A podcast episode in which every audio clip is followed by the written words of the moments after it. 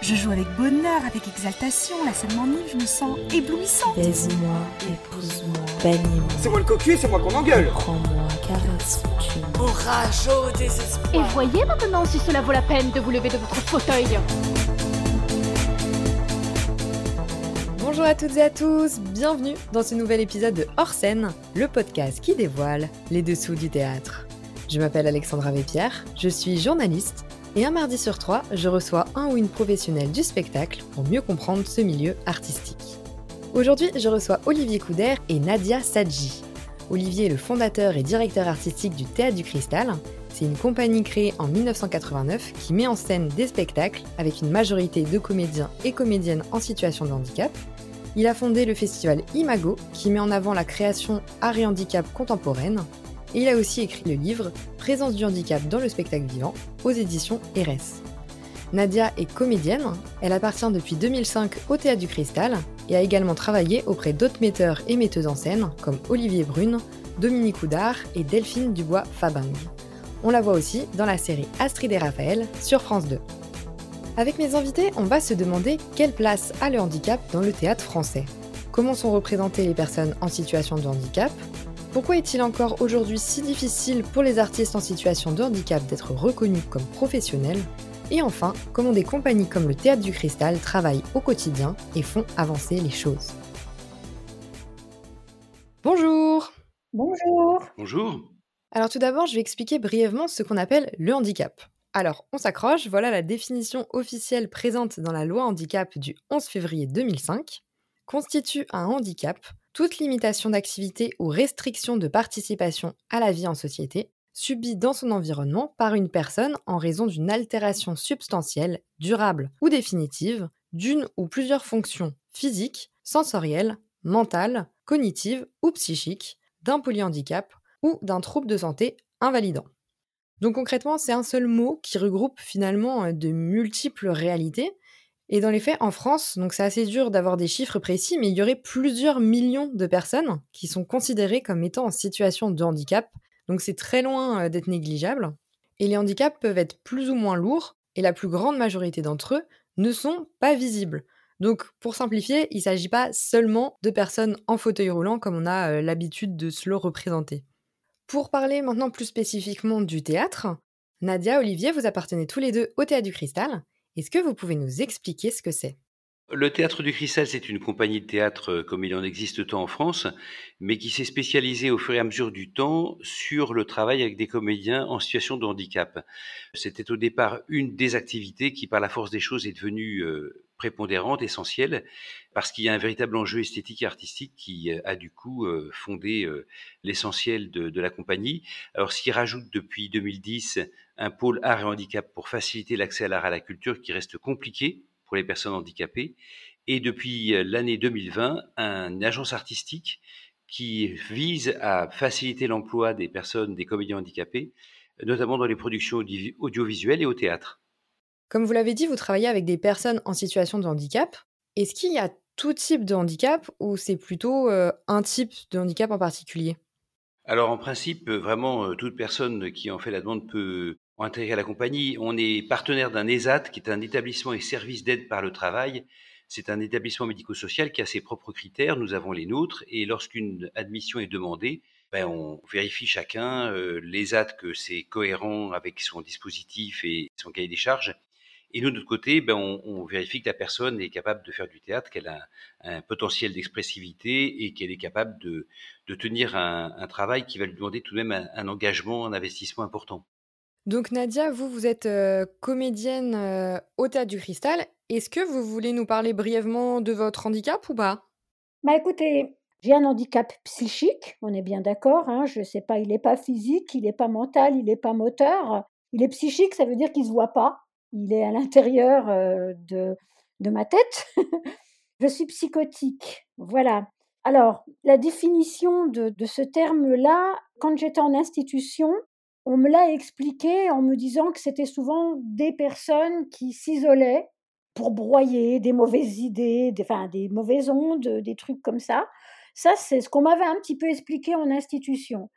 Pour être tout à fait honnête, je ne connais pas véritablement le sens ni même la vraie définition de ce que c'est qu'être psychotique, mais je pense que c'est ça, ou peut-être que c'est autre chose. C'est vraiment la définition que je peux vous en dire qui paraît floue comme ça, mais je pense qu'il existe peut-être, théoriquement parlant, euh, beaucoup plus de détails, euh, d'études qui ont été faites là-dessus et que je ne connais pas. Pour euh, revenir au théâtre du cristal à proprement parler, est-ce que vous pouvez nous expliquer comment se déroulent les séances de travail? Est-ce qu'elles diffèrent des séances avec des comédiens et comédiennes qui ne sont pas en situation de handicap? Non, pas du tout. Je pense qu'on est exactement, bah, d'ailleurs on le vit là sur la nouvelle création, on a deux comédiennes intervenantes qui travaillent en temps normal en tant qu'intervenantes avec nous, mais là qui sont intégrées dans la future création que Olivier Couder est, en train de mettre en scène. Hein, voilà. Il n'y a pas du tout une différence de travail sur scène. Tout le monde est à la même enseigne. Tout le monde travaille à la même égalité. Il n'y en a pas qui sont beaucoup plus privilégiés que d'autres. On est tous ensemble. C'est un vrai collectif, c'est un vrai mouvement. Et ça se passe plutôt bien parce que pour nous, personnes en situation de handicap, on se rend bien compte que on n'a pas un, niveau, je dirais, un peu décalé par rapport à eux, du moins pour moi. Moi, je me sens tout à fait honorée, tout à fait bien. J'ai pas l'impression d'écraser quelqu'un et j'ai pas l'impression d'être écrasée. On est sur le même piédestal, si je peux parler ainsi. le pied d'égalité peut-être dans un premier temps. oui, oui, plutôt pied d'égalité. Voilà. Je pense que c'est assez bien réparti. Le travail au niveau des, textes, au niveau des répliques, euh, voilà, c'est assez bien réparti. Et puis bon, Monsieur Couder nous connaît quand même assez bien, donc il fait aussi en fonction de sa connaissance par rapport à ce qu'on est, par rapport à ce qu'on peut représenter sur scène. Donc je trouve que c'est assez équitable. C'est intéressant l'exemple que tu donnes, Nadia, parce que c'est très vivant. Effectivement, les répétitions se passent de la même façon qu'on est des comédiens handicapés ou non. Je ne crois pas qu'il y ait de différence à, chercher. On sera peut-être plus vigilant sur certains aspects avec l'un ou l'autre. Par exemple, dans certains cas, on va pouvoir rappeler aux comédiens de la compagnie permanent que l'écoute c'est important, que le déplacement dans l'espace, le fait de se repérer dans l'espace, dans le temps, c'est quelque chose sur lequel il faut insister un peu. En même temps, il y a des qualités d'authenticité, de présence qui sont très fortes. Et c'est là-dessus, au contraire, qu'il va falloir peut-être faire un travail plus, plus conséquent avec les comédiens dits non handicapés pour éviter que la technique vienne abraser les qualités de présence, par exemple. Mais grosso modo, ça ressemble au même à la même chose. Hein. Après, au niveau euh, de tout ce qui va être euh, vraiment les conventions du théâtre, donc euh, l'idée de personnage, de quand est-ce qu'on commence, on s'arrête de jouer, les déplacements, les repères temporels, etc. Est-ce que c'est vraiment adapté à tous et à toutes? Seuls des gens qui ont un handicap extrêmement prononcé et important ne comprendront pas les conventions de base. Certaines personnes dont le handicap mental, pour des personnes trisomiques avec un handicap assez prononcé, peuvent avoir des difficultés à comprendre au début la convention du faire semblant, faire en vrai, d'être sur un plateau pour euh, imaginer, pour être dans du comme si. Ça peut être compliqué, mais a priori, avec le travail, rares sont ceux qui n'arrivent pas à comprendre ça. Vous parliez juste avant des qualités de présence. Est-ce que vous avez noté d'autres différences de jeu qu'il y a entre les comédiens et comédiennes handicapés et non handicapés?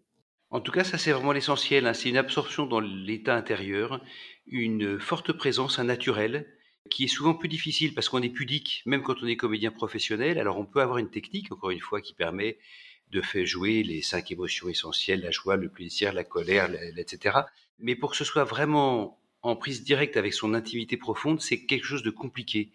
Or, les comédiens en situation de handicap ont vraiment cette capacité à être vraiment eux-mêmes, très naturels. En plus de quoi, on sent bien que leur présence est fragile, menacée. Et cette espèce de contraste entre la force du jeu et des émotions et la fragilité de leur présence, c'est quelque chose d'extrêmement émouvant et qui dessine vraiment un jeu tout à fait particulier que je serais tenté d'appeler phénoménologique, c'est-à-dire où les capacités d'être au monde, d'être en soi, de relations intersubjectives avec l'autre, sont très développés et particulièrement remarquables. Alors après, il y en a d'autres. Hein, il y a, on va faire une sorte de catalogue. En tout cas, le fait d'être capable de ménager des ruptures, c'est quelque chose de très important aussi. Hein, on peut avoir des gens qui passent euh, du coq à l'âne, d'une émotion, d'une colère, d'une détresse, d'un désespoir, au rire ou à la légèreté, avec une euh, agilité que possèdent peu de comédiens non handicapés. Si je peux ajouter juste un truc, pour vous peut-être qui découvrez un peu l'univers de l'handicap, je pense que nous, en tant que personne en situation de handicap, mais avant tout comédien professionnel, on ne peut pas être quelqu'un d'autre que nous-mêmes, en fait.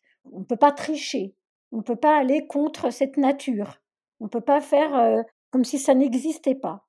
J'ajoute juste une petite chose parce qu'elle me semble euh, assez emblématique. Le rapport à l'espace et au temps qui est souvent perturbé du fait du handicap devient d'une profonde poésie au théâtre, parce que le théâtre consiste à inventer et à créer un espace et un temps fictif. Donc ce qui est vraiment une déficience dans la vie devient une qualité artistique sur scène. Ça, c'est assez remarquable. Pour rebondir sur ce que vous disiez, Nadia, avec cette euh, impossibilité d'être quelqu'un d'autre que vous-même, comment ça se passe alors pour appréhender euh, l'idée de personnage dans ce cas? Pour ma part, à moi, par rapport à, mes autres collègues, moi, je ne suis pas quelqu'un d'instantané. Ça veut dire que j'ai besoin de, de, de, temps, j'ai besoin de, comprendre, j'ai besoin d'être un petit peu pénible aussi avec des questions parce que voilà, je découvre un petit peu aujourd'hui le théâtre. Quand je veux dire que je découvre le théâtre, ça veut dire que je découvre un peu le sens du travail qui est demandé sur scène les textes, le sens du texte et tout ce que je dois dire avec, avec authenticité, j'ai besoin de rentrer dedans. Et pour rentrer dedans, il faut que j'aille chercher en moi-même. Donc, c'est une grosse, grosse, grosse complexité pour moi. C'est vraiment, voilà, j'y arrive pas comme ça du premier coup, mais quand j'y arrive, bah, ça donne un résultat. C'est juste à ce que dit Nadia, hein, c'est-à-dire qu'il y a besoin de passer par beaucoup de chemins de traverse, par beaucoup de fausses routes, de se poser plein de questions, de faire le contraire de ce qu'il faut. Et ça prend du temps. Alors peut-être encore plus qu'avec des comédiens non, handicapés, mais le processus est le même. Il y a une recherche on prend plein de pistes, certaines sont fausses, etc. Et peut-être s'il y a une particularité, c'est qu'il faut effectivement plus de temps pour arriver au résultat final. Ça n'enlève rien au résultat final, en revanche. Et qu'est-ce que c'est la différence entre ce que vous faites au Théâtre du Cristal et l'art-thérapie, par exemple? Alors là, c'est très clair, si vous voulez. Je pense que L'art-thérapie se définit par un objectif qui est clair, qui est d'aider les gens, de les soigner, de faire qu'ils aillent mieux. On n'imagine pas un art-thérapeute ne pas se soucier de l'état de son patient. Hein, il est là pour que la personne aille mieux. Et d'ailleurs, si ce n'était pas le cas, on lui dirait mais, mais qu'est-ce que tu fais? Nous, au théâtre, on a un objectif clair qui est un objectif esthétique, artistique. Autrement dit, faire le plus beau spectacle possible qui, de préférence, plaise aussi au public, qui rencontre, si possible, avec le public. Après, ça n'empêche pas qu'il y ait des conséquences thérapeutiques dans le travail artistique, pour tout un chacun d'ailleurs, pas seulement pour des personnes handicapées, et qu'il y ait parfois des conséquences esthétiques dans une démarche d'art-thérapie. Mais je crois qu'il ne faut surtout pas confondre objectif et conséquences. Sinon, on est dans, bah, dans une sorte de mensonge ou en tout cas de, de quelque chose qui serait pas très clair par rapport au public et on doit la clarté, on leur doit la clarté par rapport à ça. Après, est-ce qu'il y a un accompagnement des personnes en situation de handicap, des accompagnateurs qui travaillent avec vous ou pas du tout? Alors, dans la compagnie, on est donc partenaire d'un ESAT, un établissement et service d'aide par le travail, qui met à disposition de la compagnie une éducatrice spécialisée pour accompagner et soutenir les comédiens au, quotidien. Mais tout ça se fait en dehors du plateau, dans les temps où justement on peut prendre, un petit peu de temps pour ça. Et donc, ils ont quand même cette aide, ce soutien au quotidien, puisque c'est une activité à plein temps. Nadia, cet accompagnement, il vous semble euh, important? Oui, je pense que c'est essentiel, même nécessaire, d'y avoir un cadre éducatif parce que on est aussi des personnes qui pouvons craquer, qui pouvons avoir des moments où euh, bah ça va pas, donc il faut qu'il y ait quelqu'un qui soit là pour euh, pour aider, pour nous soutenir, pour nous porter, pour pour parler avec nous, pour évacuer. Alors Monsieur Couder le fait, c'est vrai, mais aussi l'éducateur alors maintenant, on va parler, de la situation, des comédiens et comédiennes, en situation de handicap en France, donc plus largement. Est-ce que déjà, il y en a beaucoup des comédiens et comédiennes, professionnels en situation de handicap dans le théâtre français? Il y en a malheureusement très peu, pour une raison très simple, c'est que on a réalisé il y a très peu de temps en fait, hein, le fait qu'il y avait, des capacités artistiques chez les personnes en situation de handicap. Dans le milieu professionnel ordinaire, la plupart des personnes handicapées cachent leur handicap de façon à ne pas être sujet à des discriminations. Je pense à cette comédienne connue qui avait demandé au régisseur de la salle de mettre un petit cordon le long de la fosse de scène parce qu'elle avait peur de tomber, parce qu'elle était en fait quasi aveugle. Et elle lui a fait jurer de ne pas répéter cette difficulté à l'extérieur pour qu'on ne sache pas qu'elle avait un handicap. Donc on, voit bien que les gens se cachent. Alors il y a quelques Quelques personnes, par exemple les nains, ont, depuis euh, toujours une présence dans les spectacles vivants, mais c'est une infime minorité. En dehors de ça, on n'a pas de chiffres parce que les gens, la plupart du temps, vont plutôt avoir tendance à dissimuler leur handicap. Donc, on n'a pas de chiffres fiables. On pense qu'il y a une sous-représentation importante, mais sans qu'on puisse la chiffrer. Il y a vraiment une discrimination terrible. Terrible parce que on sait bien que sur les plateaux, toute la présence de la discrimination est compliquée. Déjà, on voit bien qu'il a fallu du temps pour avoir euh, des personnes euh, d'origine étrangère, euh, des Noirs, des Arabes sur les plateaux. Alors, je ne vous raconte pas, les handicapés, c'est pire que tout. Donc vous, Nadia, vous êtes justement comédienne professionnelle. Est-ce que vous pouvez nous raconter vos expériences dans ce milieu? Alors moi, par expérience, j'ai eu la chance de vivre trois expériences extérieures du théâtre du cristal. Alors, j'ai vécu une expérience avec monsieur Dominique Houdard et, sa, et son épouse Jeanne Klein. Donc, j'ai joué dans, une pièce qui s'appelle Jonas Orphée, écrit par euh, Patrick Dubost. À l'époque, j'avais pas du tout le sens du texte. Je savais même pas ce que je disais. C'était très compliqué parce que ça relevait de la mythologie. Bon, voilà, c'était très très difficile. Ensuite, euh, en 2011, j'ai eu la chance de rencontrer Olivier Brune, qui est auteur, metteur en scène et comédien, pour euh, intégrer son spectacle Fracas.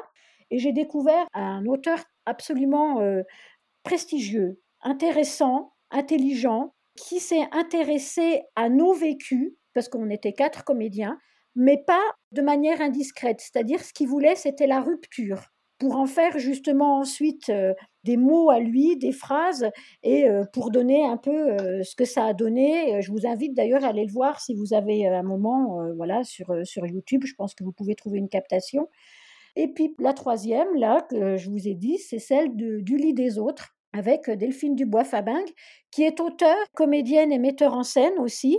Et elle, en fait, elle est venue faire son petit casting en 2018 lors d'un stage qu'elle avait fait chez nous, et en venant voir aussi un colloque sur la sexualité qu'on donnait. Et ça l'a beauté, ça l'a intéressée. Et elle s'est dit, ben, je veux faire un, spectacle autour de ça. Donc en fait, au Théâtre du Cristal, on est trois à intégrer cette création-là. Donc on est, il y a quatre intermittents et trois avec ceux du cristal. Et ça tourne beaucoup sur Grenoble, en région Rhône-Alpes, puisque pour le moment, elle n'a pas la possibilité de pouvoir le proposer ailleurs. On espère que si, on espère qu'à un moment donné, ça va décoller. Mais ce qui est intéressant et principalement, c'est qu'on parle de la sexualité de l'handicap. Alors, je ne sais pas si ça, c'est quelque chose qui, qui vous interpelle et tout, mais on essaye aussi d'aller plus loin. On essaye vraiment, vraiment, vraiment de se dire que là aussi, on va commencer à y mettre notre grain de sel. La sexualité des handicapés, c'est quoi? Est-ce qu'ils y ont droit? Comment ça se passe? Avec qui? Dans quel lieu? Etc. Parce qu'il faut quand même pas oublier que on est en situation d'handicap, certes, mais on est avant tout euh, des adultes, des hommes, des femmes, des êtres humains. Voilà. Donc on a aussi le droit d'avoir du plaisir dans la vie, comme l'ont les gens dits normaux. Et cette pièce, elle est assez ludique. Elle n'est pas du tout moraliste. Je pense que c'était pas du tout ce qu'elle voulait mais elle a eu beaucoup, beaucoup de personnes qui ont réagi. Il y a eu beaucoup de gens dans le public qui ont eu des réactions. Ça a suscité un peu des réactions parce qu'il y a eu des personnes qui ont dit que c'était pas possible, que ça ne pouvait pas exister. Puis juste pour terminer, cette metteur en scène est en procès à l'heure actuelle euh,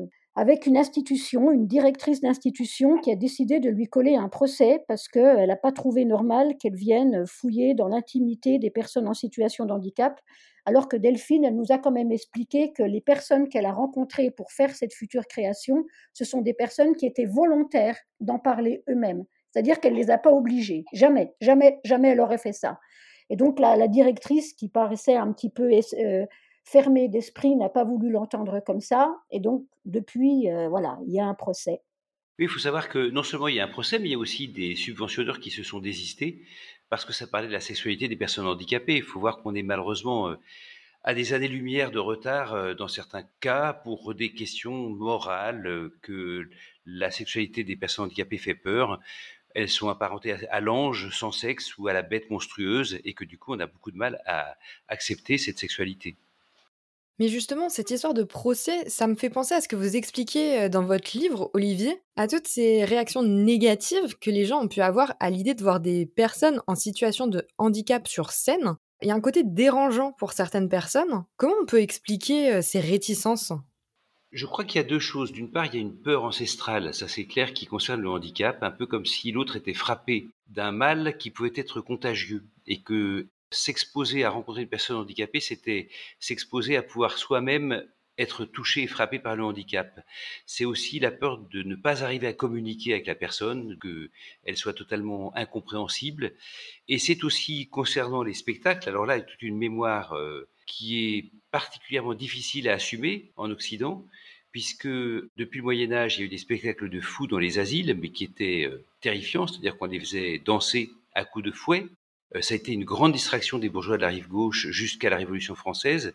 Et ensuite, enfin, depuis le XVIe siècle et, jusqu'à jusqu'au début XXe, on a tous les spectacles de foire qui ont euh, pris différentes modalités. D'abord des entresorts, ensuite les grandes foires euh, qu'on connaît du XIXe siècle, dans lesquelles on exhibait les monstres pour montrer un visage effrayant, repoussant. Et du coup, lorsque les créations modernes sur le handicap sont arrivées dans les années 75-80, on a pensé qu'il s'agissait de la même chose. Donc on a pensé que c'était encore une image dévalorisante et repoussante du handicap qui était montrée. Et donc beaucoup de gens ne sont même pas venus voir, ils ont dit non, non, c'est moralement répréhensible, donc je désapprouve ces spectacles que je ne veux pas voir et dont je pense qu'ils sont nuls artistiquement. On a décalqué, en fait, on a, collé euh, sur ces spectacles-là l'image qu'ils avaient vue dans l'histoire à travers ces spectacles de fous et ces spectacles de monstres. Après, il y a un autre point que vous soulevez aussi dans votre livre, c'est celles et ceux qui pensent que les personnes en situation de handicap ne peuvent pas faire de l'art. Comment expliquer cette réaction? Je pense que le, handicap est souvent vu comme quelque chose qui recouvre l'ensemble de la personnalité, un peu comme si on était handicapé en tout et pour tout. Alors qu'en fait, ce qu'on remarque quand on connaît un peu les personnes handicapées, c'est que d'une part, le handicap peut, peut y avoir des déficiences limitées à certaines facultés, pas à toutes, et qu'il y a parfois un handicap qui est dû aux situations quotidiennes qui ne sont pas adaptées.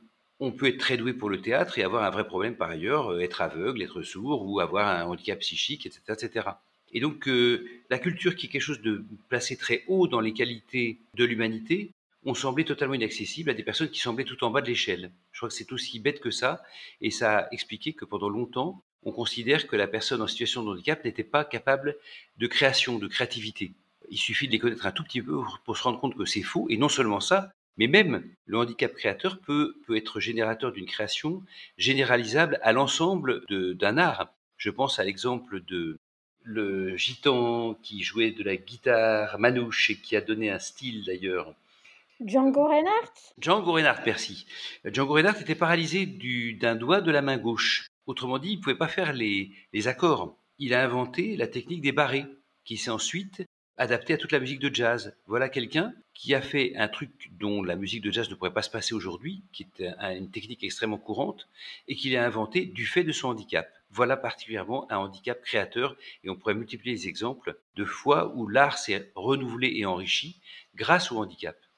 Et donc vous, Nadia, lors de vos expériences en dehors du théâtre du cristal, vous avez joué avec des personnes qui n'étaient pas en situation de handicap. Est-ce que tout s'est bien passé? Est-ce que vous avez été bien intégré?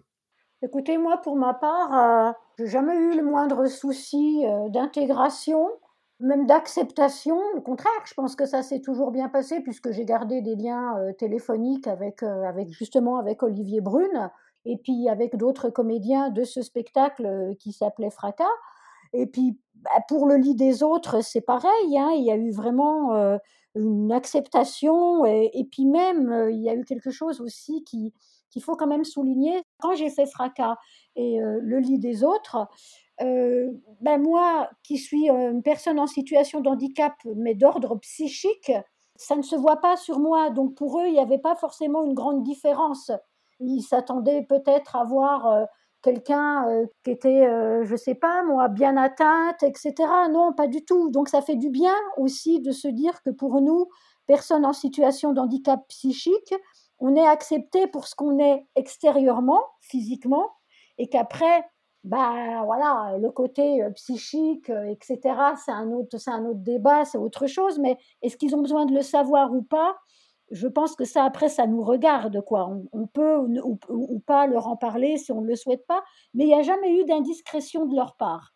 Je crois qu'il y a vraiment une grande disponibilité de la part des artistes. Olivier Barthélémy, sur le tournage de Chacun pour tous, on lui dit qu'il va y avoir des comédiens handicapés, donc il se dit, bon bah voilà, il va faire le taf, va falloir les aider, va falloir les soutenir, on va, on va s'adapter, on va voir comment on peut faire. Arrive le premier jour de tournage, et comme souvent c'est le cas dans ce genre de cas, c'est-à-dire que les comédiens étaient sur un autre film, etc., ils arrivent, ils n'ont pas appris leur texte, ils se rendent compte que les deux seuls qui connaissent leur texte au rasoir, c'est les comédiens handicapés. Et non seulement ça, mais qui arrivent à leur souffler leur réplique. Là, ils se sont dit, ah oui, d'accord, on n'avait pas tout à fait vu les choses comme ça. Et ensuite, les liens se sont faits, et on se rend compte qu'il y a une commune humanité qui rassemble les comédiens, quels qu'ils soient. Et maintenant, au niveau des rôles, Nadia, est-ce qu'on fait appel à vous pour jouer d'autres personnages que des personnages en situation de handicap? J'aimerais bien. Malheureusement, c'est rare. J'aimerais bien, ouais, bah, je croise les doigts. J'espère que l'agence m'ouvrira à son cœur. Pour l'instant, j'ai pas eu énormément la possibilité d'obtenir euh, des rôles principaux, que ce soit dans des téléfilms ou, au cinéma mais j'ai eu la possibilité de faire de la figuration que je n'aime pas trop, mais que j'accepte parce que c'est comme ça que ça démarre aussi. Et puis la silhouette, parce que c'est aussi plus intéressant que la figuration. Mais non, j'ai malheureusement pas eu cette chance. Je crois que c'est en train d'évoluer rapidement quand même. C'est-à-dire que on a de plus en plus de demandes qui viennent, encore une fois, du milieu du cinéma. Et les gens ont besoin d'être rassurés. Ils connaissent pas du tout le handicap. Ils pensent que les, les comédiens sont pas dirigeables, qu'ils vont euh, avoir des exigences terribles, que le tournage va être compliqué. Ils se rendent compte que c'est simple, que les comédiens répondent aux indications de jeu comme n'importe quel autre comédien. Et du coup, je pense que petit à petit, les demandes vont venir pour des rôles autres que ceux d'une personne handicapée. Mais il faut du temps pour que ça rentre dans les mentalités et dans les mœurs. Et au niveau, de la réaction du public, quels ont été, vos retours, quand vous faites des pièces où la majeure partie, des, comédiens, comédiennes sont en situation de handicap? Qu'en pense le public? Ça a beaucoup évolué depuis 1989. Au départ, c'était un peu l'effroi. C'était même, des problèmes moraux, des culpabilités pour oser venir voir des personnes handicapées. On revient au spectacle de monstres dont je parlais, précédemment. Petit à petit, les choses se sont fluidifiées. Et je dirais qu'aujourd'hui, il y a une sorte de saine curiosité, c'est-à-dire que on vient en se disant tiens, qu'est-ce que ça pourrait bien être ce spectacle-là? On est quand même pris par des a priori souvent qui font qu'au départ on se dit tiens, ils sont un peu bizarres. Et puis très vite, bah, si le spectacle est de qualité, on regarde le spectacle, on se pose pas le problème de savoir qui l'interprète. Donc on suit l'action, on a du plaisir comme dans n'importe quel autre spectacle, et c'est au salut qu'on se dit attendez mais ils sont handicapés, ils sont pas handicapés? Bah oui, quand même, au salut, on voit bien que euh, certains comportements peuvent être un peu étranges, d'autres, on se demande, on sait pas si la personne est handicapée ou pas, et on se rend compte que du coup, entre la représentation qu'on se faisait du handicap et ce qu'on voit vraiment sur le plateau, ça n'a plus rien à voir. C'est complètement différent. Alors je compte pas le nombre de gens qui étaient là, mais vraiment euh, choqués, abasourdis, et disant, ils ne sont pas handicapés. Enfin si, ils sont handicapés. Enfin, on est tous handicapés. Enfin, ça veut dire que d'un seul coup, d'une part apparaissait comme une humanité dans laquelle on pouvait se reconnaître, handicapé ou non, et si le handicap existait, il n'était pas du tout ressemblant à ce qu'on avait imaginé jusque-là. Il n'empêchait pas, en tout cas, la maîtrise d'un nombre de choses, de comportements, de jeux, de théâtre qu'on n'avait pas imaginé possible. Donc je pense que les, spectacles qui comportent des distributions avec des comédiens handicapés ont un puissant facteur de déstigmatisation du handicap. Est-ce que vous pensez que le théâtre va pouvoir euh, changer un peu euh, nos représentations du handicap dans la société? J'espère, j'espère un jour. Bah, je pense que la sensibilité, elle sera toujours de mise. Hein. Je pense que attirer le regard des personnes, les, sensibiliser sur l'handicap et les intégrer justement dans l'univers de l'art, quel que soit d'ailleurs, hein, que ce soit au théâtre, au cinéma, au cirque, enfin dans tout ce qui touche l'artistique comme ça. Moi, j'espère que ça va beaucoup plus aller au-delà d'une sensibilité, mais pas forcément que ça soit quelque chose de moraliste non plus, quoi.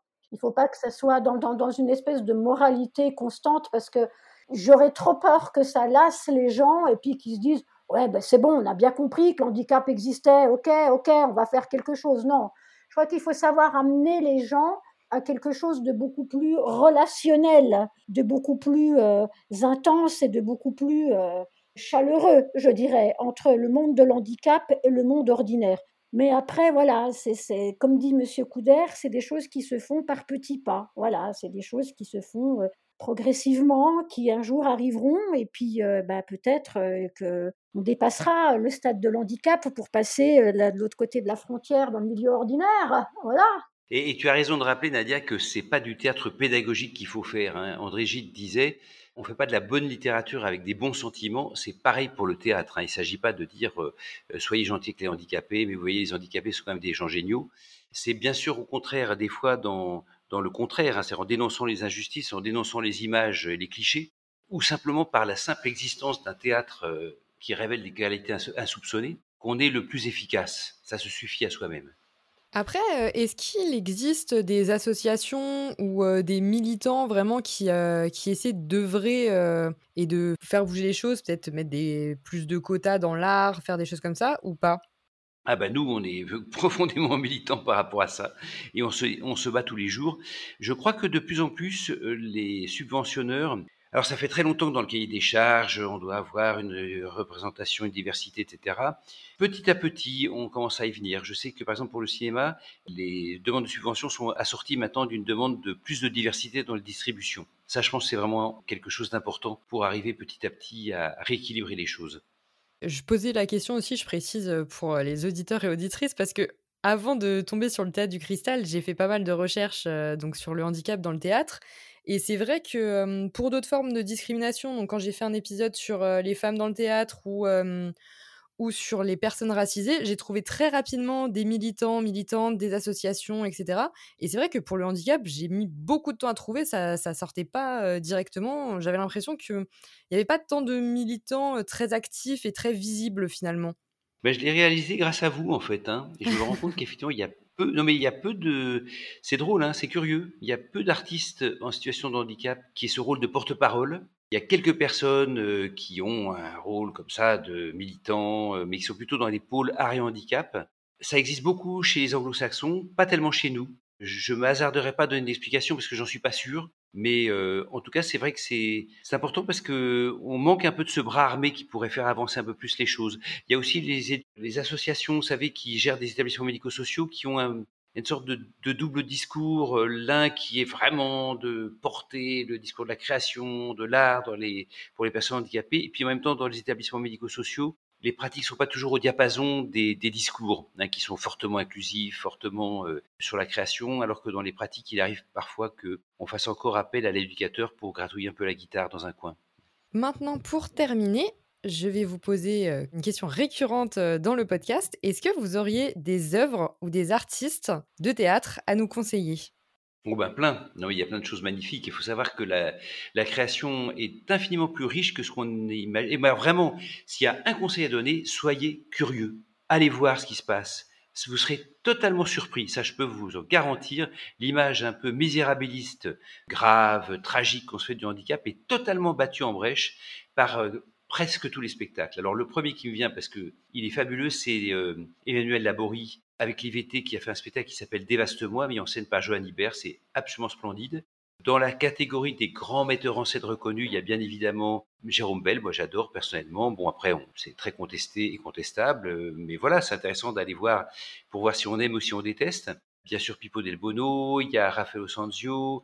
Après, dans les gens moins connus, moi j'aime beaucoup nos camarades du théâtre de l'évasion qui est à Célestat de la Bulle Bleue à Montpellier, également le théâtre Ridis à Plaisir. Alors ils sont moins connus, donc faut tomber sur leur création, mais euh, il y a, des, des, vraiment des pépites là-dedans, hein, et des choses tout à fait intéressantes. Et puis euh, je renvoie tout simplement au site euh, du festival Imago ou du Théâtre du Cristal. Nous co-organisons avec Richard Le Turc le festival Imago tous les deux ans dans les années paires, donc le prochain sera à l'automne 2022, dans lequel on a une diversité absolument phénoménale de spectacles. Il y a, il y a vraiment des choses formidables à voir, y compris à l'international je pense à alors Stop Gap, si on arrive à les inviter, euh, Kandoko, une compagnie de danse anglaise. Il y a également Back to Back, une compagnie australienne de théâtre qui est absolument magique. Voilà, vraiment, il y a, on peut pas les citer tous tellement il y en a quoi.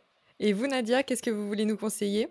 Voilà, moi c'est un peu compliqué. Moi, je, Les spectacles du théâtre du cristal, tu peux nous les conseiller Oui, les spectacles du théâtre du cristal, ça, moi je les conseille, euh, voilà. Et puis aussi, euh, comme, euh, comme Olivier vient de le dire, c'est vrai que je partage assez son avis. C'est vrai qu'il est contesté et incontestable, comme on veut. Mais pour en revenir à, à ce mec-là, Jérôme Bell, nous, on a vu certains de ses spectacles, je crois qu'on en a vu trois. Et euh, même si, même si euh, ça peut paraître très, très subversif, très dérangeant, très violent, très... il y a quelque chose qui fait quand même que ça fait réfléchir. Ça Hmm. fait réfléchir. Voilà. Euh, Jérôme Bell, je ne pense pas que ce soit un chorégraphe qui a envie de, de minimiser les choses et qui a envie de se dire Oh, les pauvres, ils sont comme ça, je vais faire attention. Non, il les amène vraiment à se dépasser. Il les amène vraiment à, donner quelque chose de au-delà de la pudeur, au-delà de, de, de, de leur handicap. Et oui, moi, je le conseille. Il faut aussi euh, demander aux gens de surveiller leur officiel des spectacles, puisque normalement, autour de novembre, je pense, en tout cas à la- à l'automne, on devrait faire la création de Variations singulières, notre prochain spectacle. Ça passera au chapiteau Turbulent à Paris, probablement aussi à Erani, à la salle Victor Jara, et aussi à Plaisir, plus, et plus si affinité peut-être aussi. Ça, c'est quelque chose qui est en, en négociation au théâtre qui se trouve à la porte de Pantin, le vent se lève. Merci beaucoup à Nadia et Olivier de nous avoir partagé leur expérience. Et merci à vous d'avoir écouté le cinquième épisode de l'acte 2 de Hors. Si vous aussi vous souhaitez partager vos expériences théâtrales, retrouvez-nous sur Facebook et Instagram. On relaiera tous vos témoignages. En ce début mai 2021, on fête aussi l'anniversaire de scène. Et oui, ça y est, ça fait déjà un an qu'on plonge toutes les trois semaines dans le fonctionnement du théâtre français. Et vous êtes toujours de plus en plus nombreux et nombreuses à nous suivre, donc merci beaucoup, ça fait vraiment plaisir. Si vous souhaitez nous faire un petit cadeau, abonnez-vous au podcast, laissez-nous plein d'étoiles, de commentaires, mais surtout, parlez-en autour de vous. Merci beaucoup. Ce podcast est réalisé en collaboration avec la courageuse Laetitia Leroy, qui s'occupe de nos réseaux sociaux. Merci à elle. Le générique de cet épisode a été créé par Thomas Rodriguez. Merci à lui. Et nous, on se retrouve très prochainement pour un nouvel épisode. Allez, à bientôt